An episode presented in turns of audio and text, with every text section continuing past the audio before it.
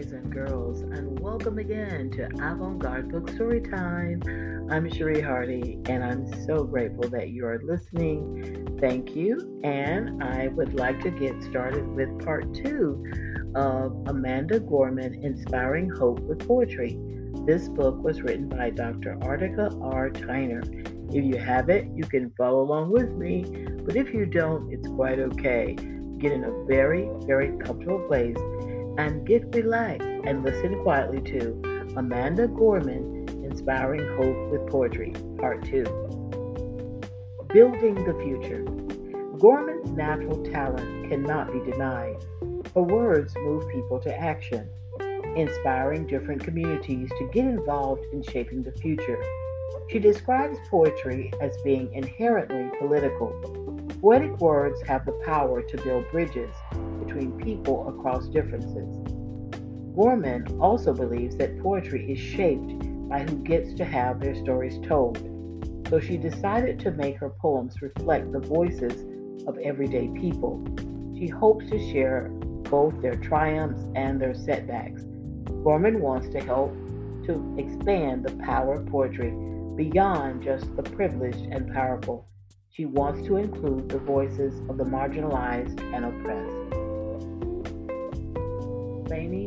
Fannie Lou Hamer. Gorman finds inspiration in freedom fighters such as Fannie Lou Hamer. Hamer paved the way for equal voting rights in the U.S. She protested, marched, and organized voter registration drives. She was brutally beaten and jailed on numerous occasions for her advocacy, but she proved unstoppable against enormous adversity. As a Black woman, Hamer was excluded from serving as a delegate for the Democratic Party. This meant she and other Black members had no say in the party's platform or priorities. Hamer's goal was to ensure Black people could participate in her party's decision-making. In 1964, she co-founded the Mississippi Freedom Democratic Party. The organization challenged the exclusion of Black participation in the state's existing Democratic Party. She led her party to the Democratic National Convention, where they aimed to be recognized as an official delegation. President Lyndon B. Johnson tried to ensure their voices would not be heard. He held a televised press conference during Hamer's speech, but Hamer found another way. Later that evening, her speech was broadcast across the nation through every major network. The whole nation heard her plea for Black people to be treated as first-class citizens and being able to exercise their right to vote. The authentic nature of Gorman's storytelling earned her invitations to speak at the White House during the Obama administration. She has also performed for key leaders such as former Vice President Al Gore, former Secretary of State Hillary Clinton, activist Malala Yousafzai, and others. Gorman recited for national audiences at the Library of Congress in Washington, D.C., and the Lincoln Center in New York City. She has also performed her poems on primetime television. In 2019, she appeared on CBS This Morning for its July 4th Independence Day celebration, where she performed her poem, Believer's Hymn for the Republic. She appeared on the show's Thanksgiving celebration the following year. Malala Yousafzai. Amanda once performed her poetry at an event for Malala Yousafzai. The two women share a commitment to making a difference. They also inspired other young people to take a stand for justice. When she was just a teenager, Malala advocated for girls to have access to education in her home country of Pakistan and around the world, but her voice was not welcomed at the time. The Taliban, a militant group in control of her area of the country, did not want girls to get an education. Malala was shot for her public advocacy. She survived and recovered.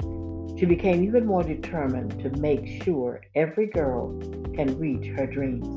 In 2014, she founded the Malala Fund, a nonprofit focused on girls' empowerment. She also received the Nobel Peace Prize in recognition of her hard work. She was the youngest ever Nobel laureate honored. Gorman has received prestigious awards in recognition of her art. In 2016, she earned a National Silver Medal for novel writing from Scholastic. She was also awarded numerous other Scholastic Art and Writing Awards, including Gold and Silver Key Awards, for her work in categories such as essay, flash fiction, and poetry. In 2017, she received a Genius Award from OZY, a media company.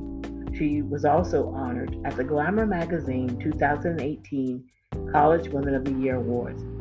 In 2021, Gorman became a household name after reciting The Hill We Climb at the presidential inauguration and on national television programs. She was the sixth and youngest poet at the age of 22 to deliver a poetry reading at the event. The Hill We Climb was later published as a book. Celebrity and media mogul Oprah Winfrey wrote the book's foreword and interviewed Gorman on TV. Winfrey thanked Gorman for bringing hope and joy to the nation during difficult times. As her words washed over us, they healed our wounds and resurrected our spirits, Winfrey wrote. Gorman was called to use her powerful words to honor three different changemakers during 2021. Super Bowl. As the country navigated the COVID-19 pandemic and ongoing calls for racial justice, Gorman sought to honor those who were resilient and courageous in the face of adversity. In her poem, Chorus of Captains, she praised the undeniable strength and determination of three heroes: Los Angeles teacher Tremaine Davis, Florida nurse manager Susie Dorner, and Marine veteran James Martin. She celebrated their accomplishments in community building while challenging others to rise to the occasion. Gorman's reading was a groundbreaking moment. It was the first time poetry was performed at the Super Bowl. She changed history by bringing poetry into new spaces. She showed that poetry can bring healing, unity, and transformation anywhere. As her fame grew, Gorman graced the cover of many magazines. In addition to a well-known activist, she has become a fashion icon. After the inauguration, many commented on her striking yellow coat and red headband she had worn for her performance. Later in 2021, she was featured in Porter magazine and on the cover of legendary fashion magazine Vogue. Her interview with Michelle Obama was in Time magazine. In addition to The Hill We Climb, an inaugural poem for the country, Gorman published two other books in 2021, her children's book, Change Sings, A Children's Anthem, aimed to remind readers that when we work together, we can all make a change. Another poetry collection, Call Us What We Carry, was published in December. Dare to Dream. Gorman keeps chasing her dreams. Since she was a little girl, she has made justice the center of her writing. Gorman believes that poets can play important roles in activism. Their role is to make sure the voices of people are heard. Never underestimate the power of art as the language of the people, Gorman says. Gorman uses her poetry to highlight issues impacting real people. It is her way to draw attention to pleas for justice and freedom that often go unheard. One of the issues she is passionate about is environmental justice. Gorman is committed to protecting the planet. Through her poetry, she reminds people that they do not need to wait for someone else to preserve their communities. Instead, she encourages her audience to take action and build a better future themselves. This could begin with organizing a recycling drive or planting a tree. Gorman also advocates for others who experience speech impediments. One day, a fan connected with her on Instagram. The fan said she struggled to say the word world because the R and L sounds are close together. She said that Gorman's speech at the presidential inauguration had inspired her. In response, Gorman reflected on how things had changed since her speech at the inauguration. That was me until 2 years ago. You don't have to be able to say world to be able to change it, she said. She reminded her fan that this place needs your one and only voice. Gorman provides this type of encouragement to all her fans and supporters. Her performance tore down barriers and demonstrated the importance of each person using their own unique voice. Another issue Gorman is passionate about is racial justice. In 2020, she appeared on PBS Kids to share strategies for children to talk about race and work to end racism. She described a learning journey where we all can learn about one another and embrace our differences. In 2021, she challenged racism publicly after she was followed by a security guard on her walk home. Gorman said that the guard had told her she looked suspicious and doubted that she truly lived in her apartment building. She used this incident as an opportunity to call out bias, stereotypes, and prejudice. Her goal is to teach children to stand up for what is right by treating all people fairly, no matter the color of their skin.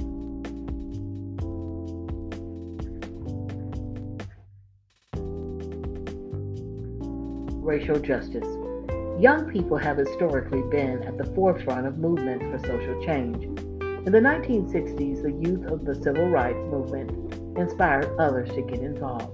They marched in the streets, staged sit-ins at lunch counters, and protested against injustice. Young people also founded the Student Nonviolent Coordinating Committee, SNCC, to advance civil rights. The group organized voter registration drives, bus boycotts, and sit-ins to integrate lunch counters. Future Congressional Representative John Lewis co-founded the SNCC and served as its chair from 1963 to 1966. Gorman is part of what many see as a modern-day Black Renaissance, similar to the Harlem Renaissance of the early 20th century. A Renaissance is a special movement in history when artists use their skills to reimagine and recreate the world. Along with other Black artists, Gorman uses the arts to promote positive change. Arts are a way for people to share their culture and experiences, whether through fashion, photography, or spoken word. Gorman says, "We're living in an important moment in Black art because we're living in an important moment in Black life, whether that's looking at what it means politically to have an African-American president before Trump, or looking at what it means to have the Black Lives Movement, the largest social movement in the United States." Her twin sister is part of this Renaissance too. She decided to focus on bringing her ideas and creativity to the big screen as an award-winning filmmaker. Gorman's story is still being written. Her voice is changing the world. She describes herself as the skinny Black girl descended from slaves and raised by a single mother, who can dream of being a president one day, only to find herself reciting for one. She has her eyes on the White House and declared she intends to be president in 2036. As a leading voice in the fight for justice, Gorman has already made a lasting impact. Harlem Renaissance. The Harlem Renaissance started in 1918 and lasted almost 2 decades. It demonstrated the power of artists, other creatives, in shaping history. Some wrote poetry while others played jazz or created paintings. Artists such as James Weldon Johnson, Langston Hughes, Claude McKay, and Zora Neale Hurston shared the rich cultural heritage of the Black community and promoted cultural pride. They drew the history of the Black community to the forefront of the American experience. The artistic expression of the Harlem Renaissance showed Black people defining themselves. Before then, many images of Black people in the media were merely racist stereotypes. The Renaissance also helped to lay the groundwork for the Civil Rights Movement of the 1950s and 60s. The arts gave the Black organizers tools for mobilizing political engagement and activism. All right, that was the end, boys and girls. Here are just a few important dates in Amanda Gorman's life. In 1998, she was born in Los Angeles, California. In 2014, she is named the Youth Poet Laureate of Los Angeles. She publishes her first book of poetry. In 2015, Gorman publishes a second book of poetry, The One for Whom Food is Not Enough. In 2016, she founds a nonprofit, One Pen, One Page, that focuses on promoting literacy and justice through youth creative writing programs. She is named the first National Youth Poet Laureate of the United States while attending Harvard University. In 2020, she graduates from Harvard University with a degree in sociology. In 2021, she shares her poem, The Hill We Climb, at Biden's presidential inauguration. She publishes 3 books, a children's book and 2 poetry books. And she becomes the first poet to recite a poem at the Super Bowl. Wow. Well, boys and girls, this important biography, again, is called Amanda Gorman, Inspiring Hope with Poetry. It was written by Dr. Artika R. Tyner. I hope you learned something, boys and girls, and never forget to use your voice for positive change. Have a beautiful day. Take care.